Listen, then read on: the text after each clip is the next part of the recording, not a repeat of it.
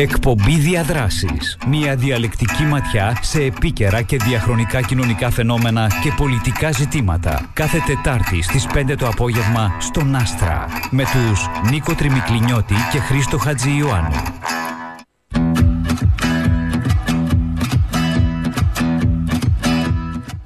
Φίλοι και φίλες καλησπέρα εκπομπή διαδράσεις στο μικρόφωνο ο Χρήστος Χατζιωάννου ο Νίκος Τριμικλινιώτης σήμερα απουσιάζει ε, στον ήχο Ιάντρη Δημητρίου ε, μηνύματα μπορείτε να στείλετε στο 2250 με χρέωση 40 cent το κάθε μήνυμα ε, η εκπομπή διαδράσεις είναι διαθέσιμη και σε podcast αν θέλετε να μας ακούτε μπορείτε να εγγραφείτε ακολουθώντας μας στο Spotify ή στα Google Podcasts ή στα Apple Podcasts. Αναζητήστε μας με το όνομα Διαδράσεις ή γράψτε Άστρα 92.8.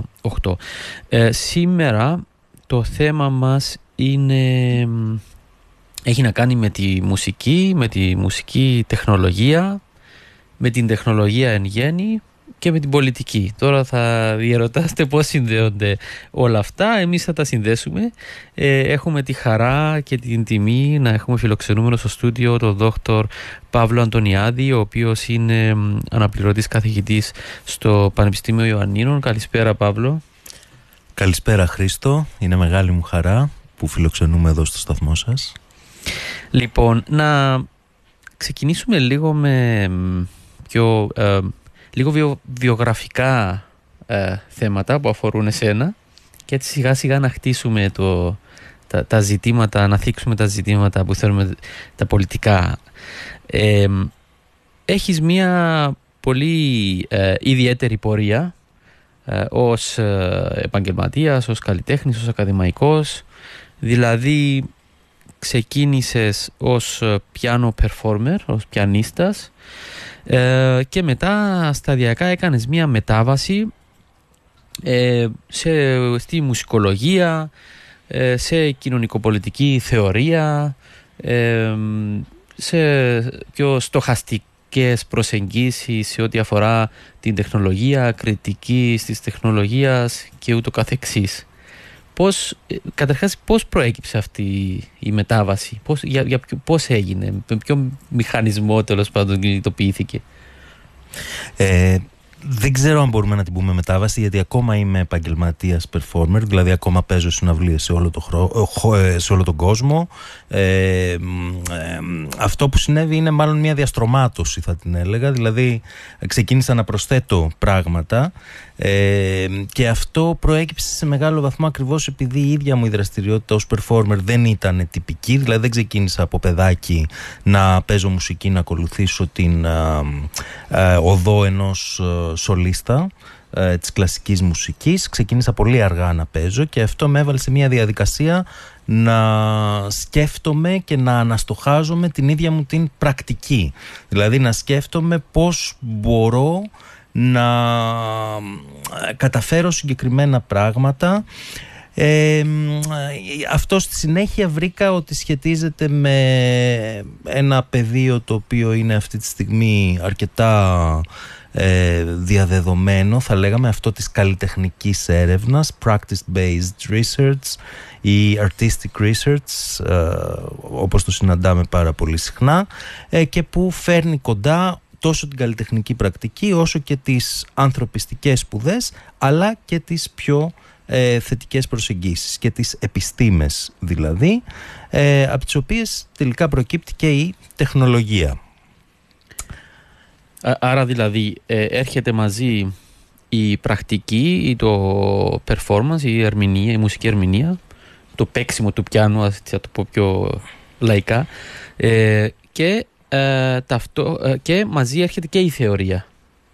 Ή τέλος πάντων φέρνεις και θεωρητικοποιείς το, το παίξιμο, δηλαδή ασχολείσαι με τη θεωρία του performance ε, και ταυτόχρονα τι άλλο; Ακριβώς. Ε, μέσα από αυτή την πρακτική λοιπόν ε, έρχεται η θεωρία όχι όμως με την τυπική έννοια της ε, μουσικής θεωρίας όπως τη μαθαίνουμε στα οδεία ή στα πανεπιστήμια με την έννοια μόνο της μουσικής ανάλυσης ή της μουσικής ιστορίας αυτού που λέμε ιστορική και συστηματική μουσικολογία έρχεται για παράδειγμα με τη μορφή του πώς συνεισφέρει η σωματική διάσταση της εκτέλεσης στις νοητικές διαδικασίες. Και αυτό ανοίγει ένα πεδίο μεγάλων θεωρητικών και φιλοσοφικών προβληματισμών που συνοψίζονται με τον όρο στα αγγλικά embodied cognition, δηλαδή ενσώματη νόηση. Ε, και αυτό φυσικά ε, είναι, είναι αυτή τη στιγμή θεμέλιο για πάρα πάρα πολλές ε, τεχνολογικές εφαρμογές μεταξύ των οποίων η τεχνητή νοημοσύνη, η ρομποτική για παράδειγμα τέτοιες θεωρίες ενημερώνουν πολλά και διαφορετικά πεδία τα οποία τελικά έχουν μέσα άλλους κριτικούς αναστοχασμούς και άλλα προβλήματα που είναι αμυγός θα έλεγα πολιτικά και κοινωνικά.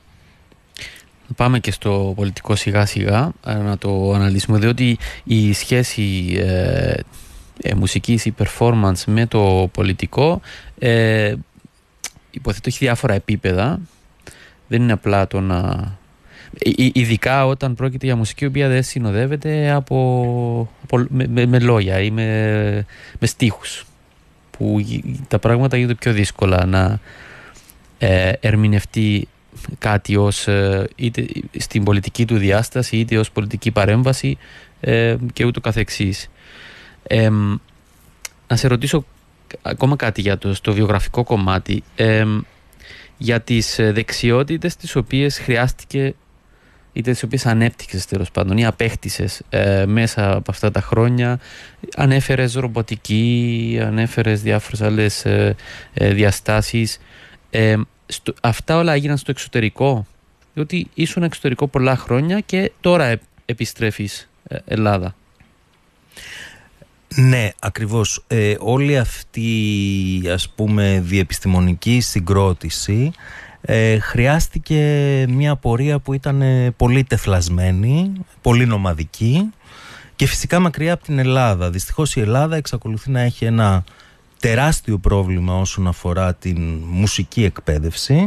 Το είδαμε πολύ πρόσφατα να έρχεται σε πρώτο πλάνο με ένα προεδρικό διάταγμα το οποίο ε, εξίσωσε στην ουσία τις ε, καλλιτεχνικές σπουδές στην Ελλάδα, τις μη πανεπιστημιακές καλλιτεχνικές σπουδές με απολυτήρια λυκείου και αφορούσε φυσικά όχι μόνο τη μουσική αλλά όλες τις ε, καλλιτεχνικές σπουδές, θέατρο, χορό κτλ. Ε, αυτή λοιπόν η συνθήκη της έλλειψης στην ουσία ε, κάποιας, ε, κάποιου δρόμου ο οποίος θα μπορούσε να με οδηγήσει εκείνη την εποχή, μιλάμε τώρα για πριν από 20 χρόνια, θα ήταν ο δρόμος για παράδειγμα της ύπαρξης μιας ε, ακαδημίας μουσικής η οποία δεν υπήρξε ποτέ στην Ελλάδα. Ανταυτού υπήρχε, ε, υπήρχαν τα τμήματα τότε τα οποία ξεκινούσαν στην ουσία, τα τμήματα μουσικολογίας στο Πανεπιστήμιο Αθηνών. Οπότε ως ε, νέος άνθρωπος που είχα και μια ανησυχία για το κατά πόσον αυτή η πορεία θα μπορούσε να αποτελεί και πηγή βιοπορισμού αποφάσισα παράλληλα με την καλλιτεχνική σπουδή του Οδείου να κάνω και την σπουδή της μουσικολογίας. Ήδη λοιπόν από τα χρόνια της Ελλάδας υπήρχε αυτό το, πώς να το πούμε, ε, αυτή η διχοτόμηση και, και αυτό το πρόβλημα. Και φυσικά Στη συνέχεια βρέθηκα σε πολλά και διαφορετικά περιβάλλοντα από τη Βασιλική Ακαδημία της Χάγης στην Ολλανδία ε, μέχρι το University of California San Diego στην Αμερική ε, και στη συνέχεια μοίρασα το χρόνο μου μεταξύ Γερμανίας και Γαλλίας από το 2010 και μετά. Στο Βερολίνο ήμουν ως ελεύθερος επαγγελματίας ε, όπου έπαιζα με διάφορα συγκροτήματα σύγχρονης μουσικής. Στη Γαλλία ήμουν ε, περισσότερο στο ερευνητικό κομμάτι, συνεργάστηκα με το ΙΡΚΑΜ στο Παρίσι. Το ΙΡΚΑΜ είναι ίσως το πιο ονομαστό κέντρο μουσικής τεχνολογίας ε, διεθνώς. Αποτελεί ε, μέρος του κέντρου Πομπιντού που είναι πάρα πολύ γνωστό για τη σύγχρονη τέχνη, φαντάζομαι και σε ένα ευρύτερο κοινό. Ε, δούλεψα όμως πολύ και στο Πανεπιστήμιο Παρίσι 8 με τον ε, Έλληνα μουσικολόγο, ελληνικής καταγωγής μουσικολόγο Μάκη Σολομό. Δούλεψα στο Πολυτεχνείο του Βερολίνου κατόπιν ως ε, ερευνητής και ε, οι, οι, οι ερευνητικές μου κατευθύνσεις ακριβώς δηλαδή το γεγονός ότι ξεκίνησα από την performance μετά όμως πήγα στις μελέτες για το σώμα και την ενσώματη νόηση μετά κατέληξα στα διαδραστικά συστήματα και τώρα αυτή τη στιγμή ε, δουλεύω σε έναν συγκερασμό όλων αυτών των θεμάτων. Δεν μπορούσαν να καλυφθούν θα λέγαμε σε έναν και τον αυτό χώρο. Πάντα ήταν το, το νήμα το οποίο με, με οδηγούσε ήταν αυτά τα ενδιαφέροντα και, και αυτές οι αναζητήσεις Οπότε αυτή η πορεία που φαίνεται πολύ τεθλασμένη και νομαδικη για μένα έχει απόλυτη συνέπεια και, και συνοχή. Να, μήπως να δώσουμε ένα παράδειγμα επειδή ανέφερες δια, διαδραστικά συστήματα. Ναι, Ο, είναι και ταιριαστό με τον τίτλο σε πορεία ναι, της ναι, εκπομπής. Ναι, ε. διαδράσεις. Ε, αν έδινες ένα παράδειγμα για να καταλάβει ο ακροατής ή ακροάτρια τι εννοούμε διαδραστικό σύστημα σε σχέση με τη μουσική; Ναι, είναι πολύ απλό. Όταν έχουμε ένα σύστημα το οποίο αναπαράγει μουσική, είτε αυτό μπορεί να ήταν παλιότερα το CD player, είτε είναι τώρα μια υπηρεσία streaming για παράδειγμα ε, πατάμε ένα κουμπί και αυτό αρχίζει αυτόματα να μας δίνει μια ροή μουσικής έτσι. Ε, στην περίπτωση του διαδραστικού συστήματος μπορεί να έχουμε έναν συνεχή έλεγχο αυτού που κάνει η τεχνολογία μέσα από δικές μας εντολές οι οποίες για παράδειγμα μπορεί να παίρνουν τη μορφή ε, χειρονομιών, κινήσεων των χεριών με τις οποίες ε, μπορούμε να ελέγχουμε διάφορα χαρακτηριστικά της μουσικής. Μπορείτε να φανταστείτε για παράδειγμα αυτό είναι πιο γνωστό ε, στο χώρο του, των ε, βιντεοπαιχνιδιών, του gaming ε, είχαμε τις ε, κονσόλες Nintendo, είχαμε το Kinect το οποίο πιάνει τις κινήσεις μας και μπορούμε να παίζουμε ένα βίντεο παιχνίδι χρησιμοποιώντας ολόκληρο το σώμα μας, χρησιμοποιώντας τα χέρια μας. Ε, αντίστοιχες τεχνολογίες έχουν μπει στο χώρο της μουσικής και δηλώνουν μια μετάβαση σε ένα σύμπαν στην ουσία όπου η τεχνολογία μπορεί και αντιλαμβάνεται ε, ε, ε, αισθάνεται θα λέγαμε τον, ε, τις εντολές που παίρνει από το χρήστη, τις καταστάσεις στις οποίες βρίσκονται ο χρήστης ή η χρήστης και ανταποκρίνεται σε αυτό. Άρα διάδραση είναι ακριβώς αυτή η διπλή σχέση όπου όλα αλλάζουν και από τις δύο πλευρές. Άρα αλλάζει τροποντινά και το, το music performance, το ναι. Ή, ή, ή, θα έλεγες είναι το ίδιο με το να παίζεις πιάνο, για παράδειγμα. Ε, εδώ πέρα υπάρχουν πολλές επιλογές στην ουσία δηλαδή υπάρχουν διάφορες φιλοσοφίες στο σχεδιασμό ενός διαδραστικού συστήματος οι οποίες προέρχονται και αναπτύσσονται στο χώρο που είναι γνωστός ως ε, Human Computer Interaction, ως διάδραση ανθρώπου μηχανής. Ένα κομμάτι του οποίου είναι οι εφαρμογές στη μουσική. Είναι πολύ ενδιαφέρον εδώ να πούμε ότι η μουσική αυτή καθ' αυτή έχει επηρεάσει πάρα πολύ ε, συστήματα διαδραστικά τα οποία χρησιμοποιούμε στην καθημερινότητά μας. Για παράδειγμα, ε, φανταστείτε ένα άλλο διαδραστικό σύστημα το οποίο θα είναι ίσως ακόμα πιο εύκολο να καταλάβουν οι ακροάτριες και οι ακροατές είναι το γραφικό περιβάλλον των Windows ετσι όπου έχουμε έναν κέρσορα έχουμε ένα ποντίκι ε, χρησιμοποιούμε έναν κέρσορα με τον οποίο πλοηγούμαστε σε μία οθόνη ανοίγουμε παράθυρα είναι αυτό με το οποίο έχουμε στην ουσία μεγαλώσει όλοι που είμαστε πάνω κάτω στη γενιά των 40 ε, χρονών. Αυτό δημιουργήθηκε στη δεκαετία του 80, το 1984 συγκεκριμένα, αυτό το σύστημα διάδρασης και αντικατέστησε τον προγραμματισμό έτσι, το να γράφει κανείς δηλαδή γραμμές κώδικα για να επικοινωνήσει με τον υπολογιστή. Κάποιος μπορούσε πλέον να επικοινωνεί με τον υπολογιστή μέσα από αυτό το περιβάλλον μέσα σε έναν, πάνω σε μια επιφάνεια έτσι, που σηματοδοτεί έναν ιδεατό χώρο στην ουσία. Άρα ε, αυτές οι ιδέες οι οποίες γίνανε τόσο ε, αυτονόητες πλέον για εμάς ξεκινήσανε μέσα από πειράματα μουσικής.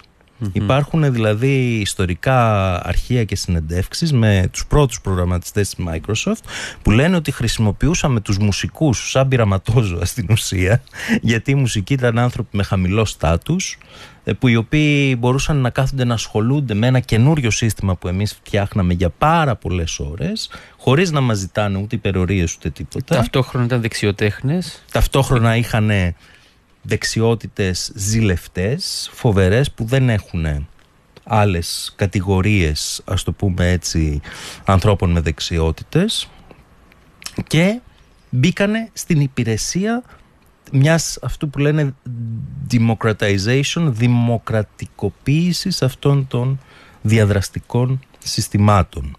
Άρα είναι κάπως αμφίδρομη η σχεση θα λέγαμε μεταξύ μουσικής και διαδραστικών Και πολύ ωραία το έθεσες και το, εκδημοκρα... την πολιτική διάσταση, ναι, τέλο πάντων μία ναι. πολιτική διάσταση, μία κατεύθυνση. Το ζήτημα της εκδημοκρατικοποίησης και πώς ε, η, η διάδραση, ε, συγκεκριμένα είδη διάδρασης ε, είναι πιο δημοκρατικά από άλλα. Ε, είναι η ζήτημα αμεσότητας, ε, της αφής... Ε, Εκεί πέρα υπάρχουν πάρα πολλά ζητήματα και όσον αφορά τους μουσικούς συγκεκριμένα και όσον αφορά γενικότερα το ζήτημα αυτών των τεχνολογιών. Όσον αφορά τους μουσικούς για παράδειγμα έχει μεγάλη σημασία να δούμε αν μιλάμε για μουσικούς που προέρχονται από την παράδοση αυτού που λέμε λόγια δυτική μουσική έτσι δηλαδή οι άνθρωποι οι οποίοι ε, από ένα σημείο και μετά άρχισαν να επικοινωνούν μέσω της μουσικής σημειογραφίας και να υπηρετούν μουσικές που γράφονται και να απευθύνονται αντιστοίχως σε μια μορφωμένη τάξη, να το πούμε πολύ απλά, ή αν μιλάμε για μουσικές, άλλες μουσικές. Οι οποίες δεν, δεν γράφονται. Οι οποίες δεν γράφονται, μη λόγιες, οι οποίες ε, μεταδίδονται είτε μέσω προφορικής ε, οι οποίες είναι πιο συμμετοχικές, έχουν άλλους κοινωνικούς ρόλους ε, και βέβαια αυτές οι διακρίσεις πλέον έχουν καταρρεύσει έτσι ε, και από τα μέσα γιατί ξέρουμε ότι και η δυτική μουσική στο μεγαλύτερο κομμάτι της ανάπτυξής της υπήρξε συμμετοχική, βαθιά συμμετοχική δεν γράφονταν όλα και όλα αυτά άλλαξαν πολύ πολύ πρόσφατα και για ένα πολύ μικρό χρονικό διάστημα και αποτέλεσαν ένα είδος διαστροφής. Και απ' την άλλη και οι άλλες μουσικές, οι συμμετοχικές μη γραφόμενες σήμερα γράφονται καταγράφονται μέσα από τις τεχνολογίες προφανώς. Ανακατεύονται μεταξύ τους έτσι. Δεν είναι τυχαίο ότι η jazz για παράδειγμα ήταν ένα καταπληκτικό υβρίδιο μεταξύ των ας το πούμε έτσι αφρικανικών και κρεολικών παραδόσεων και των λόγιων παραδόσεων που βρήκαν οι μετανάστες. Άρα ε, ένα, ένα πολιτικό ζήτημα του πώς ε, η μουσική ε, χρησιμοποιείται σαν μοντέλο έχει να κάνει με το ποια μουσική, με το ποιες μουσικές, με το ποιες είναι οι αντιλήψεις πίσω από τη μουσική διαδικασία. Η μουσική είναι μια διαδικασία, δεν είναι κάτι το οποίο είναι αυτονόητα ένα προϊόν το οποίο μπορεί να πακεταριστεί. Αυτές οι μουσικές λοιπόν αλλάζουν πάρα πολύ και τον τρόπο με τον οποίο θα διαδράσει. Αλλιώς θα αντιμετωπίσουμε ένα σύστημα το οποίο βασίζεται σε ένα ήδη γραμμένο πρόγραμμα, σε μια ήδη γραμμένη παρτιτούρα, ας το πούμε, και αλλιώς ένα σύστημα το οποίο καλείται να αυτοσχεδιάσει. Καλείται δηλαδή να σε ακούσει και στη συνέχεια να δώσει κάτι με βάση αυτό το οποίο εσύ ε, έχεις ήδη παίξει.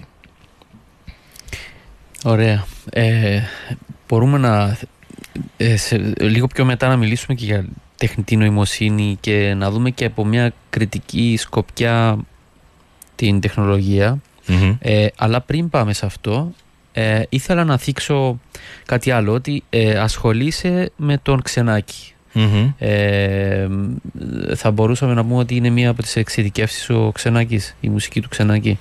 Ε, βέβαια, μπορούμε να το πούμε γιατί έχω φάει τα νιάτα μου για να μαθαίνω τον Ξενάκη.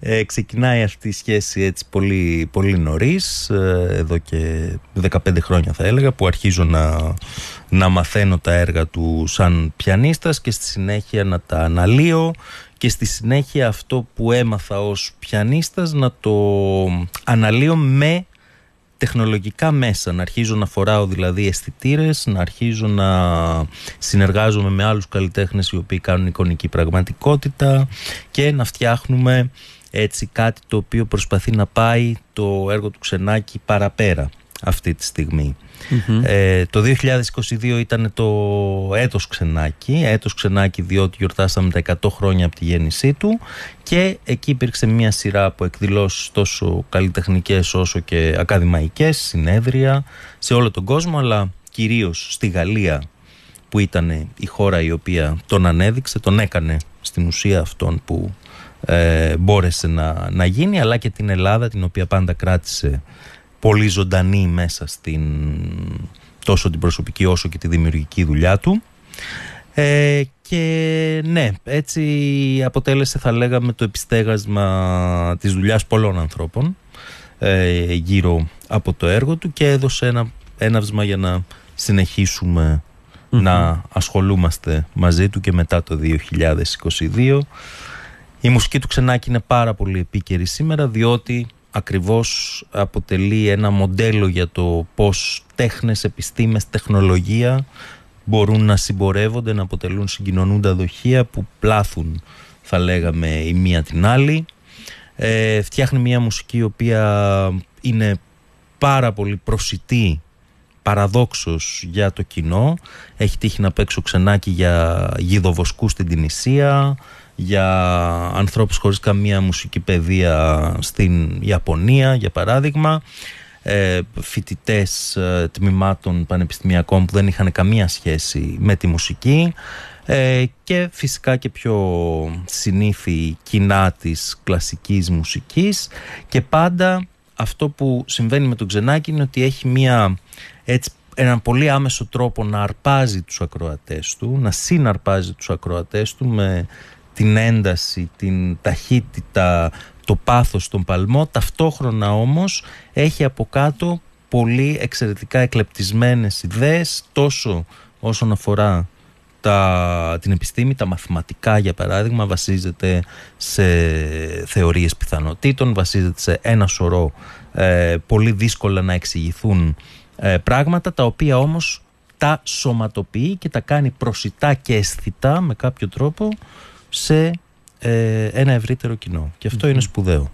Μήπως να, να ακούσουμε λίγο ξενάκι, μιας και έκανα εξαιρετική. Βέβαια, βέβαια. Να ακούσουμε ένα απόσπασμα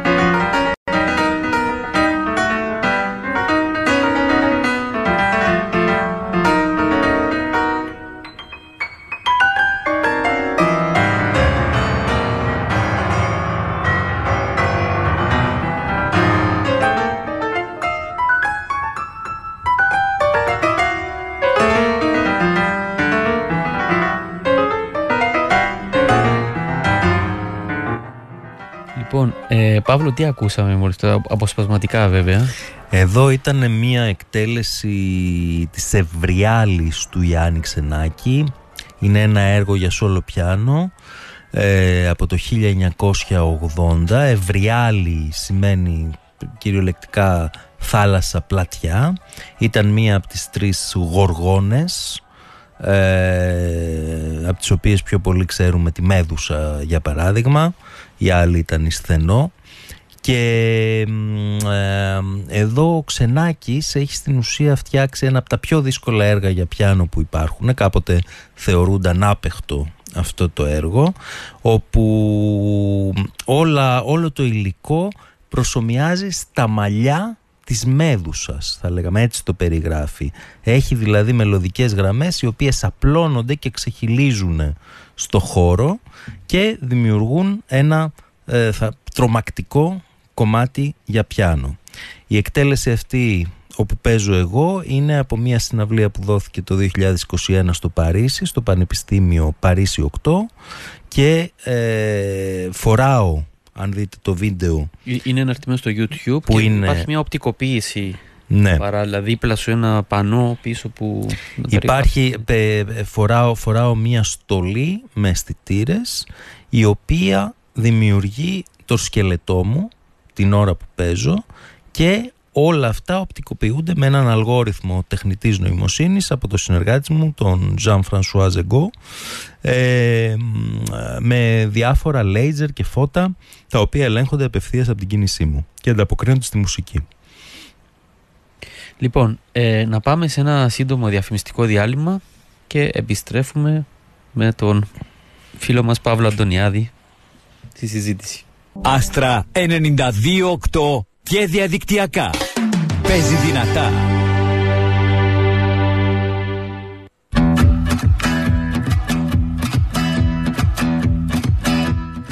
Εκπομπή διαδράσεις φίλοι και φίλες επιστρέφουμε από το σύντομο διαφημιστικό διάλειμμα εδώ με τον αναπληρωτή καθηγητή ε, του Πανεπιστημίου Ιωαννίνων Παύλο Αντωνιάδη συζητάμε για τη σχέση μουσικής και τεχνολογίας ε, και πολιτικής. Ε, πριν το διάλειμμα ακούσαμε ξενάκι ε, σε εκτέλεση του Παύλου Αντωνιάδη. έχουμε, είμαστε πλέον στα, σε τομέα που είναι βαθιάς ε, συνέργειας, αν μπορώ να το πω έτσι, μουσικής και τεχνολογίας ε, και δεν ξέρω αν μπορούν να διαχωριστούν αυτά τα δύο πλέον ε, σε αυτό το εδώ που φτάσαμε σε αυτά, με αυτά που συζητάμε και παίξαμε. Ε, βλέπουμε πως η νέα τεχνολογία επηρεάζει και επηρεάζεται από τη μουσική. Θα έλεγες Παύλο ότι οι νέες τεχνολογίες είναι κάποιο, σηματοδοτούν κάποιο είδους πρόοδο ε, και αν, αν ναι τι σημαίνει αυτό για τη μουσική, ότι υπάρχει κάποια πρόοδος στη μουσική; Είναι μια δύσκολη ερώτηση γιατί κανείς πρέπει να ορίσει τι είναι πρόοδος, τι είναι τεχνολογία. Η ίδια η μουσική θα έλεγα, έτσι για να απαντήσω, να αρχίσω να απαντάω κάπως ερετικά.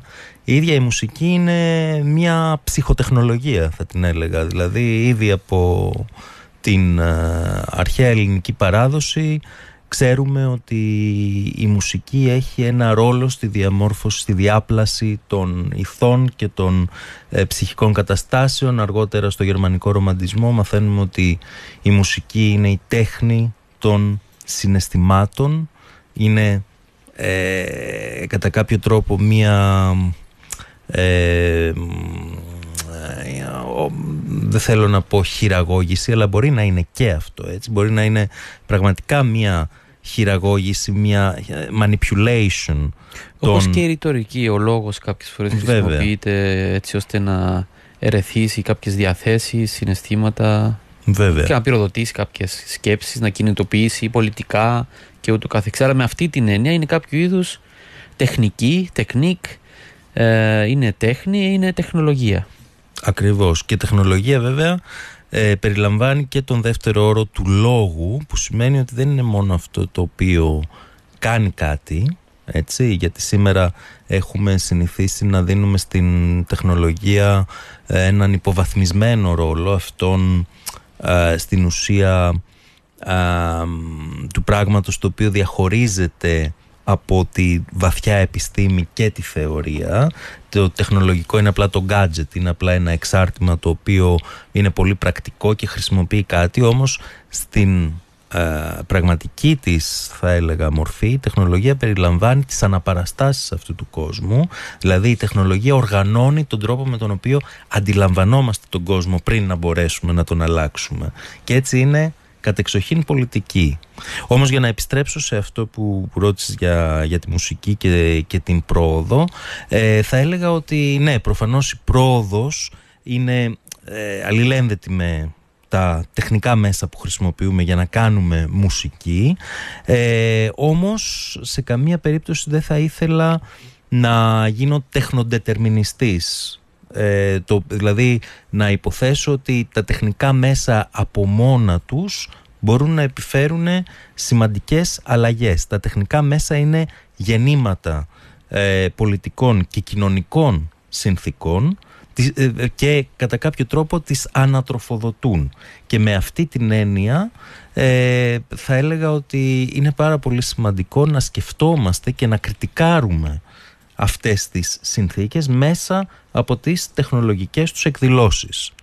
Ένα ωραίο παράδειγμα ίσως είναι ο Ξενάκης πάλι για να, για να πιάσουμε από αυτό στο οποίο σταματήσαμε με τη μουσική δηλαδή πως οι θεωρίες του Ξενάκη και οι πραγματοποιήσεις που έκανε στο χώρο της λόγιας δυτικής μουσικής γίνανε αργότερα κτήμα όλων μέσα από την ηλεκτρονική χορευτική μουσική, την τέκνο ε, λαμβάνοντας υπόψη ότι ο Ξενάκης ε, είναι ένα απόλυτο είδωλο για τους περισσότερους δημιουργούς σε αυτό το χώρο σήμερα. Βλέπουμε λοιπόν ότι ε, δεν είναι απαραίτητο η πολιτικοκοινωνική συνθήκη που γέννησε τον Ξενάκη να παραμείνει στατική. Οι άνθρωποι παίρνουν τις τεχνολογίες τους και τις μεταφυτεύουν θα λέγαμε σε τελείως καινούργιες πολιτικοκοινωνικές συνθήκες παράγοντας ε, τελείως διαφορετικά αποτελέσματα. Άρα αυτό δεν ξέρω αν είναι πρόοδος για να, για να φτάσω τελικά στην πρόοδο. Αυτό δεν ξέρω αν είναι πρόοδο. Δεν μπορούμε να πούμε δηλαδή μονοσήμαντα ότι η τέκνο αποτελεί πρόοδο σε σχέση με τον Ξενάκη. Δεν πιστεύω ότι υπάρχει μία γραμμή πρόοδου. Υπάρχει κυρίως αυτό που ο Ξενάκης λέει ο Ξενάκης γράφει πολύ συχνά με βάση κάποιες ε, δενδροδομές arborescences, μία γραμμή η οποία ανοίγει σε πολλά κλαδάκια και το κάθε κλαδάκι σε άλλα κλαδάκια και περαιτέρω. Αυτό νομίζω συμβαίνει και με την πρόοδο. Έχουμε δηλαδή πολλές γραμμές οι οποίες ξαφνικά διακλαδίζονται και δημιουργείται μία δομή σαν δέντρο και μία τελείως καινούρια, ένας τελείως καινούριος χώρος πραγμάτων αλλά όχι μία μονοσήμαντη γραμμή Θα υπήρχαν όμως, ε, ε, ε, ελοχεύουν κάποιοι κίνδυνοι ε, από όλη αυτή τη διαδικασία ε, είτε σε θεωρητικό επίπεδο είτε ενώ στον τρόπο που αντιλαμβανόμαστε το ποια είναι η θέση του ανθρώπου ή ποια είναι η σχέση του ανθρώπου με την τεχνολογία ή τη μουσική. Ε, προφανώς, εντάξει, δεν θέλω να αναπαράξω το γνωστό κλισέ που λέμε ότι η τεχνολογία είναι αναλόγως στη χρήση της ε, και ευκαιρία αλλά και ε, επικίνδυνη, δυνητικά. Ε,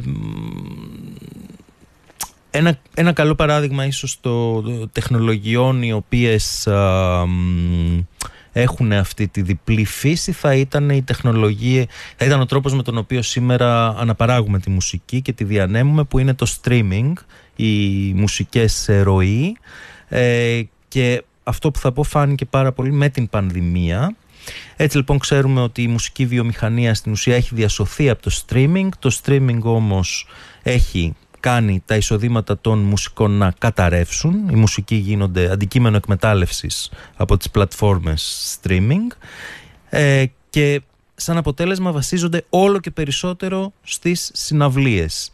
Τη στιγμή της πανδημίας όμως οι συναυλίες κατέρευσαν και έτσι πάρα πολλοί μουσικοί βρέθηκαν εκτός δουλειάς. Βλέπουμε λοιπόν πως μία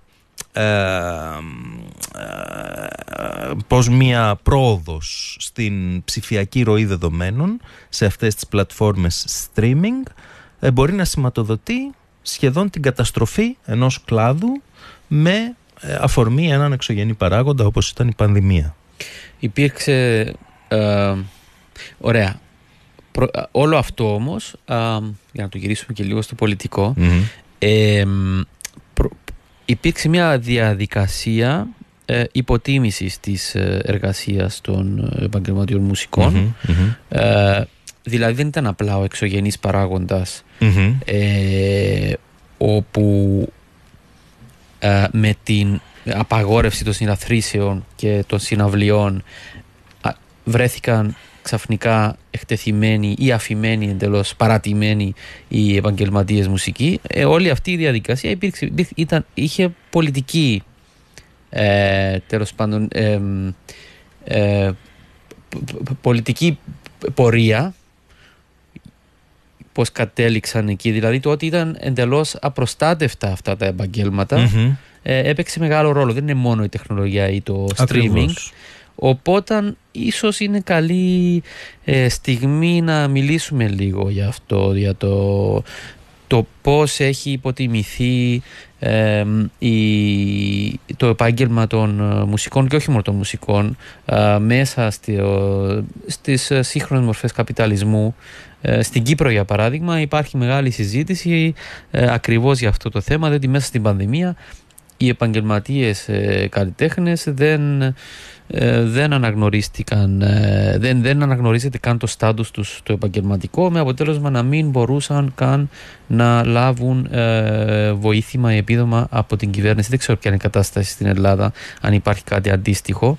Ε, πάντως υπάρχει μια συστηματική υποτίμηση των τεχνών ε, και αυτό φαίνεται και στα πανεπιστήμια. Και υπάρχει επίσης σε συνάφεια με αυτό και μια συστηματική επίθεση στα πανεπιστήμια. δεν ξέρω πώς θα το σχολίαζες αυτό, αν βλέπεις κάποια σύνδεση.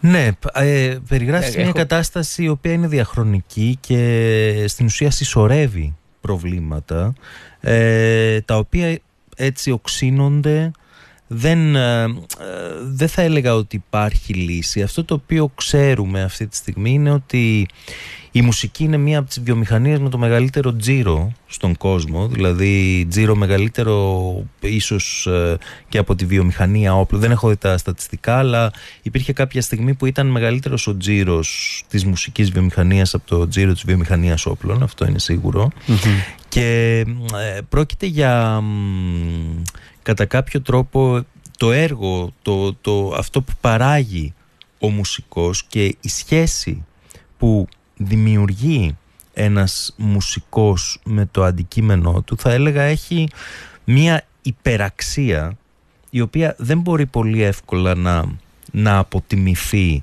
ε, με τους σύγχρονους ούτε καν με τους όρους ε, εργασιακού δικαίου που περιγράφεις και με τις αδικίες τις οποίες επισήμανες ε, για παράδειγμα σε σχέση με την πανδημία.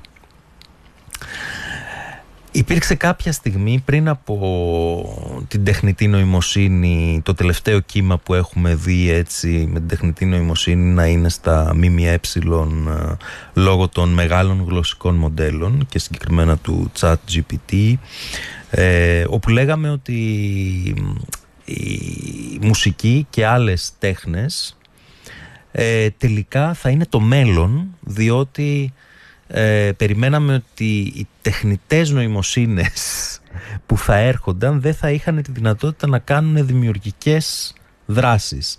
Βέβαια διαψευστήκαμε κατά κάποιο τρόπο με αυτό το chat GPT και αυτό ε, βάζει ακόμα ένα καρφί στο φέρετρο που περιγράφεις για, για τους καλλιτέχνες και τις καλλιτέχνηδες οι οποίοι θα αντικατασταθούν ε, σε μεγάλο βαθμό από ό,τι φαίνεται ε, πολύ πιο γρήγορα ή θα βρεθούν σε ανταγωνισμό πολύ πιο γρήγορα από ό,τι φαινότανε.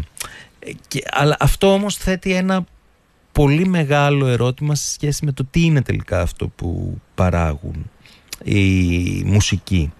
Για είναι, είναι αυτό που παράγουν η μουσική μια ροή έτσι τεχνουργημάτων; Είναι αυτό που παράγουν ε, μια, ένα προϊόν που έχει καθαρά κοινωνικό ρόλο, δηλαδή μια μουσική που θα τη χρησιμοποιήσει για το πάρτι σου ή για το γάμο σου ή για... Ε, τι είναι αυτό, τι είναι αυτό το προϊόν. Και εκεί πέρα νομίζω είναι που υπησέρχεται το πολιτικό διότι η μουσική μπορεί να έχει και το χαρακτήρα της δημιουργίας ενός χώρου και ενός χρόνου ο οποίος έχει ιερή καταγωγή, βγαίνει ξεκάθαρα από τις τελετουργίες και τη θρησκεία και είναι ένας χώρος ασύλου στην ουσία, ένας χώρος όπου μπορούμε να πάμε να κρυφτούμε από όλα αυτά τα οποία μας ε, καταδυναστεύουν. Είναι μια παρηγοριά. Εκεί αποκτάει δηλαδή η τέχνη τον, έναν πολύ ουσιαστικό ρόλο. Δεν λέω ότι είναι ο μοναδικός ρόλος της τέχνης, δεν θελω να πάω εκεί, αλλά πιστεύω ότι αυτός ο ρόλος της τέχνης θα πρέπει να διατηρηθεί. Και αυτός είναι ένας ρόλος ο οποίος προϋποθέτει την ενεργή συμμετοχή του υποκειμένου, δηλαδή του ακροατή και της ακροάτριας στην περίπτωση της μουσικής. Δεν είναι ένα προϊόν το οποίο μπορεί να καταναλώσει ο ακροατής και η ακροάτρια ανάλογα με την ε, κοινωνική στιγμή, ας το πούμε έτσι, είναι μία είναι σαν να βάζει τη μουσική απέναντι εν είδη υποκειμένου και να συνδιαλέγεται μαζί της και να φτιάχνει μία μοναδική ιδιαίτερη σχέση. Αυτό λοιπόν είναι κάτι το οποίο δεν μπορεί να αναπαραχθεί. Ακριβώς γιατί χρειάζεται την συμμετοχή του υποκειμένου, του ε, ενεργού ανθρώπου που δεν είναι καταναλωτής. Θα σε ρωτήσω, επειδή φτάνουμε σιγά σιγά στο τέλος εκπομπής, έχουμε άλλα 6 λεπτά περίπου, 6-7 λεπτά, θα ρωτήσω εάν έχει κάποιο ρόλο το Πανεπιστήμιο να διαδραματίσει ε, στην ας την πούμε θωράκιση ή κάποιο είδους προστασία ε, της μουσικής από την λογική της αγοράς η οποία market η οποία μπορεί να καταστρέψει ε, τη μουσική παραγωγή ή τέλος πάντων κάποιες μορφές μουσικής παραγωγής αν βλέπεις το πανεπιστήμιο να έχει να διαδραματίσει κάποιο ρόλο και αν αυτό α, ίσως να επηρεαστεί από το ίδιο το, τις ίδιες επιθέσεις που δέχεται το πανεπιστήμιο, το δημόσιο πανεπιστήμιο στην Ελλάδα ειδικά αλλά και στην Κύπρο. Ναι, αυτή είναι μια καταπληκτική ερώτηση και νομίζω κορονίδα αυτών που, που λέμε. Ε, είναι προφανές ότι ένας τέτοιος ρόλος για τη μουσική σαν αυτό που περιέγραψα πριν, ε, ο ρόλος δηλαδή μιας ε, μουσικής η οποία αναστοχάζεται, ε, κρίνει, ε, δημιουργεί χρόνο και χώρο, δεν μπορεί να επιβιώσει με όρους της αγοράς. Και εκεί ακριβώς έρχεται αυτό έρχεται το πανεπιστήμιο ως ένας κατεξοχήν από τις απαρχές του χώρος διανοητικής ελευθερίας, ανεξαρτησίας από τις ε, πολιτικές και οικονομικές δεσμεύσεις ε, για να προσφέρει αυτό το καταφύγιο σε ε, μουσικές οι οποίες δεν είναι δημοφιλείς αλλά και στις δημοφιλείς μουσικές οι οποίες πολύ συχνά αποδεικνύεται ότι λειτουργούν με όρους που δεν είναι αποκλειστικά και μόνο εμπορική. Θέλω να πω δηλαδή εδώ ότι δεν είναι αναγκαστικά το πανεπιστήμιο ένα καταφύγιο μόνο για την κλασική μουσική για παράδειγμα, για τη λόγια μουσική, αλλά για κάθε μουσική η οποία αξιώνει αυτή τη δημιουργία μιας ειδικής σχέσης. Τώρα, όπως πολύ σωστά είπες, το ίδιο το πανεπιστήμιο ωστόσο, βλέπουμε σήμερα ότι καθόλου αυτονόητα δεν αποτελεί πλέον αυτόν το χώρο. Ε, στην Ελλάδα τα προβλήματα ε, τα χρόνια προβλήματα της υποχρηματοδότησης του δημογραφικού ζητήματος της ε, ε, επισφάλειας των διδασκόντων λόγω του ότι τα μέλη του διδακτικού και ερευνητικού προσωπικού δεν ανανεώνονται αλλά προσλαμβάνονται μονίμως ερευνητές με χείριστες εργασιακές συνθήκες. Αυτά λοιπόν τα πολυχρόνια προβλήματα έχουν επιδεινωθεί προσφάτως με ε, τον πρόσφατο νόμο Κεραμέως του, του Ιουλίου του 2022 ο οποίος στην ουσία ε, αφαίρεσε το αυτοδιοίκητο των πανεπιστημίων ε, με την εισαγωγή της ε, ελάχιστης βάσης εισαγωγής η οποία ήταν ένα ταξικό μέτρο το οποίο στέρισε από 26.000 παιδιά το 2021 εν μέσω πανδημίας τη δυνατότητα να μπουν στο πανεπιστήμιο ε, με την πανεπιστημιακή αστυνομία και την, αυτή την ας το πούμε βίαιη επέμβαση πάλι στην αυτοδυναμία του πανεπιστημίου mm-hmm. κτλ. Προφανώς λοιπόν ε, το πανεπιστήμιο δεν θα είναι αυτονόητα ο χώρος ελευθερίας για να μπορέσει να καλλιεργήσει τις τέχνες. Ωστόσο συζητείται πάρα πολύ έντονα στην Ελλάδα και με αφορμή το προεδρικό διάταγμα που υποβάθμισε τις καλλιτεχνικές σπουδές ο τρόπος οι καλλιτεχνικές σπουδές να ανθίσουν μέσα στα πλαίσια ακριβώς των υπαρχόντων τμήματων των πανεπιστημίων και καινούριων που θα δημιουργηθούν για τις παραστατικές τέχνες. Πάντως ε, το, ε, ε, έχει νόημα αυτή η συζήτηση όχι μόνο για την Ελλάδα αλλά και για την Κύπρο παρόλο που δεν υπάρχει ακριβής αντιστοίχηση των προβλημάτων υπάρχει μερική αντιστοίχηση το ζήτημα του αυτοδιοίκητου του πανεπιστημίου δηλαδή τι σημαίνει το αυτοδιοίκητο σημαίνει ότι το ίδιο το πανεπιστήμιο, ε, οι ακαδημαϊκοί εκλέγονται, εκλέγουν μεταξύ τους ε, άλλους ακαδημαϊκούς από την ακαδημαϊκή κοινότητα οι οποίοι αναλαμβάνουν και τη διαχείριση και των οικονομικών και των ε, προγραμμάτων και τον, το, το που θα πάει η έρευνα ε, της, των κρίσεων, το τι αποτελεί η επιστημοσύνη και τι όχι και ούτω καθεξής. Επομένως και οι, πρι, οι Πριτάνης και αντιπριτάνες κλπ. ότι είναι ήδη ακαδημαϊκοί.